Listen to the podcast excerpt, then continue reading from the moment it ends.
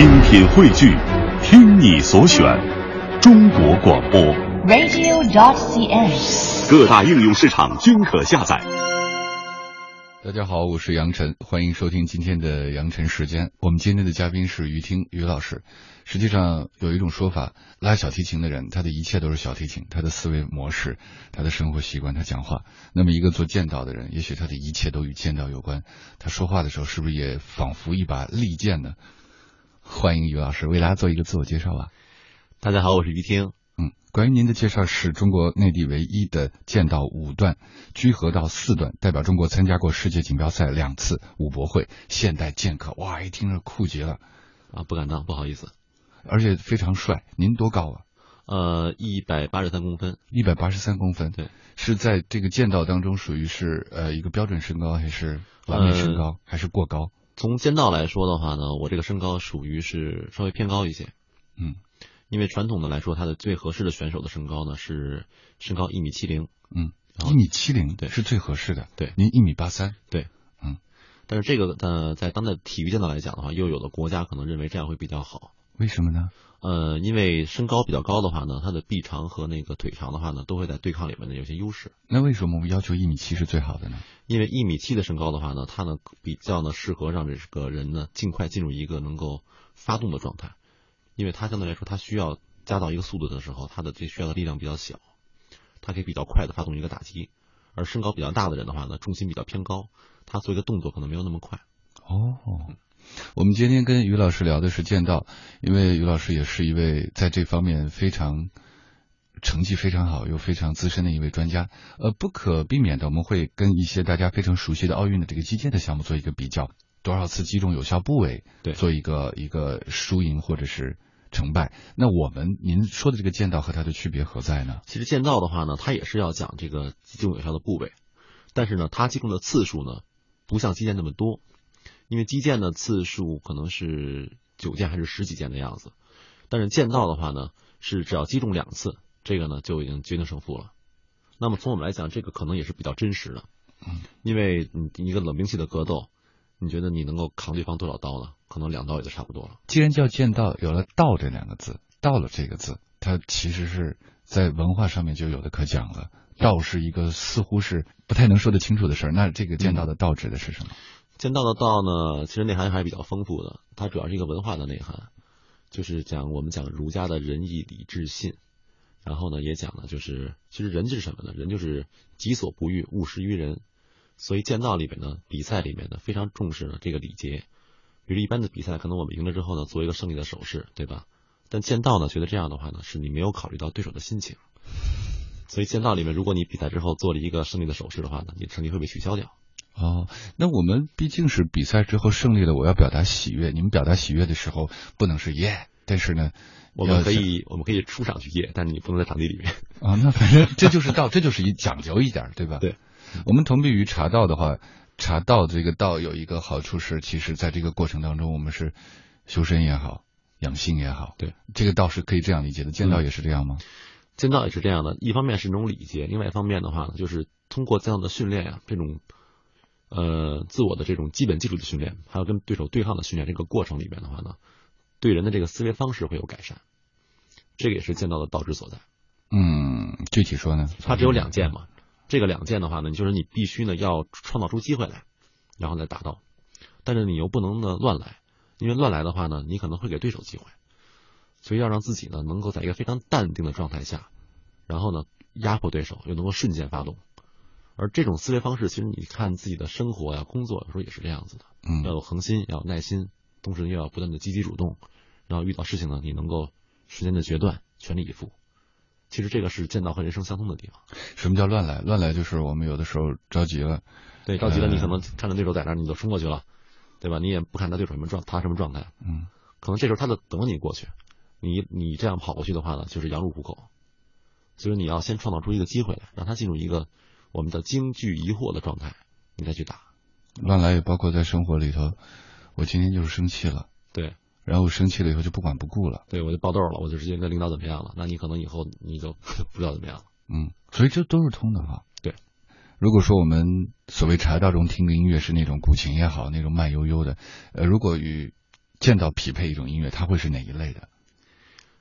剑道的音乐的话呢，应该还是一般来说我们讲就是比较有传统气息的这种音乐，可能举例说，比如说像那种汉唐的那种古乐呀，然后呢，或者说呢，像那些嗯，大家可能看过很多的那种就是日本电影里面的那种感觉的音乐，可能会比较适合。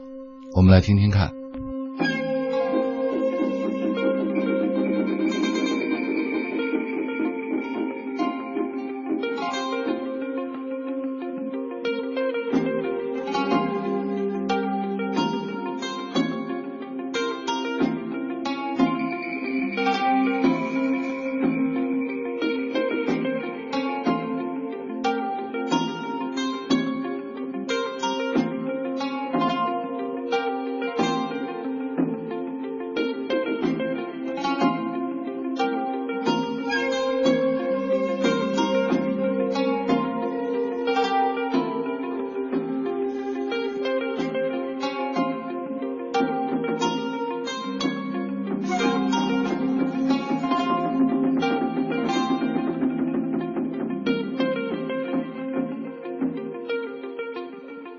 你当时是一个什么样的机缘开始练习它呢？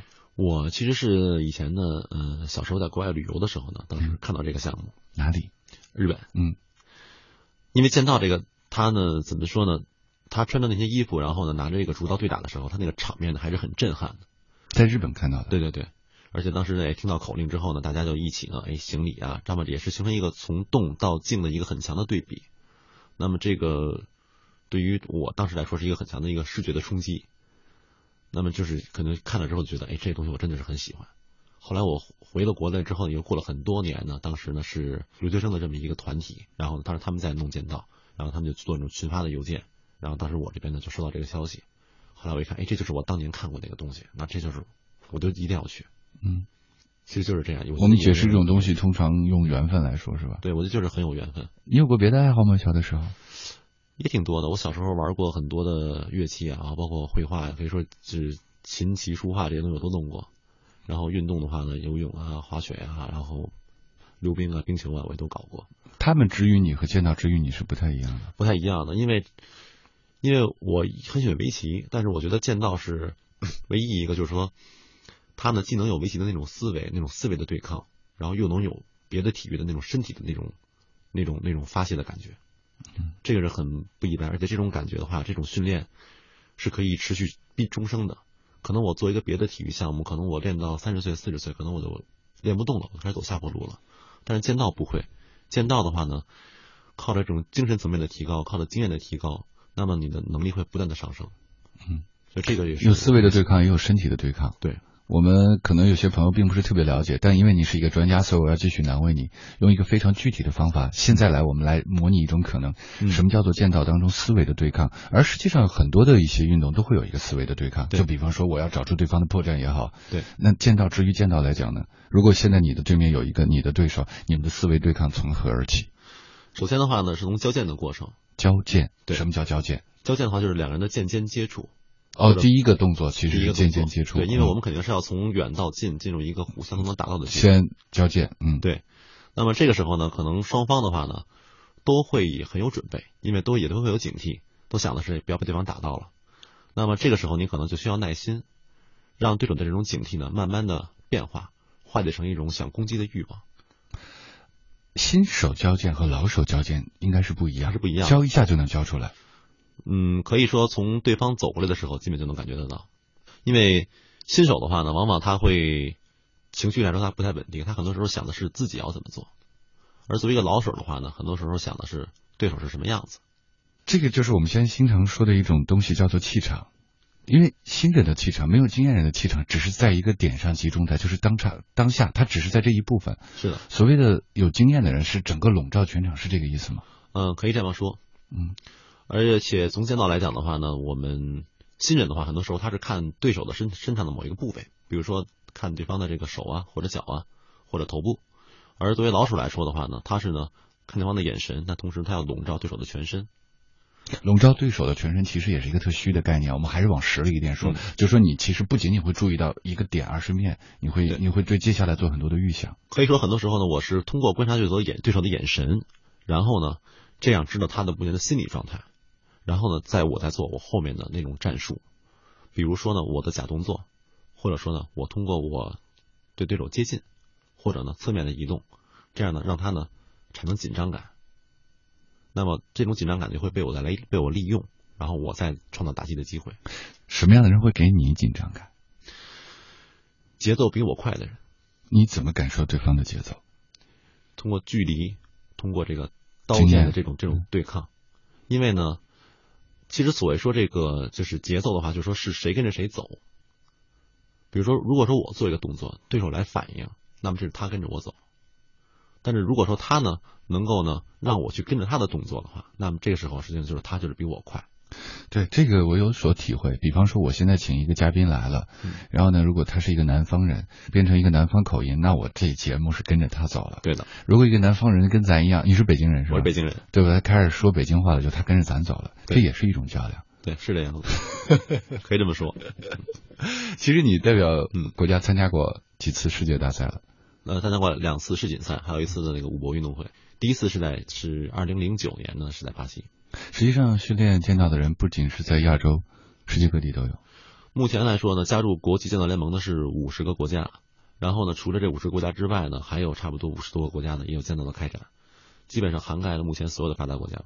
嗯哼，我们听一段音乐。今天既然于老师来了，就不难为你选音乐了，因为你说话的这个节奏非常的引人入胜，胜似音乐。我送音乐给你。谢谢。